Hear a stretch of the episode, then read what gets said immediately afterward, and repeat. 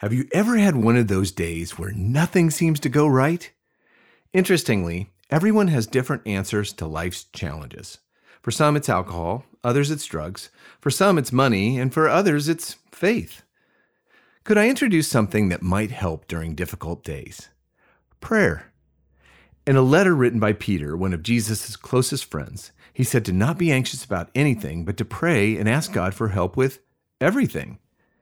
These words show that when you need help, you need to trust God at all times.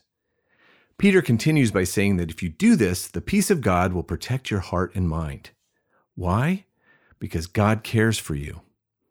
During difficult times, praying to God is an excellent place for hope and help for us all. This is Russ Matthews with God in 60 Seconds.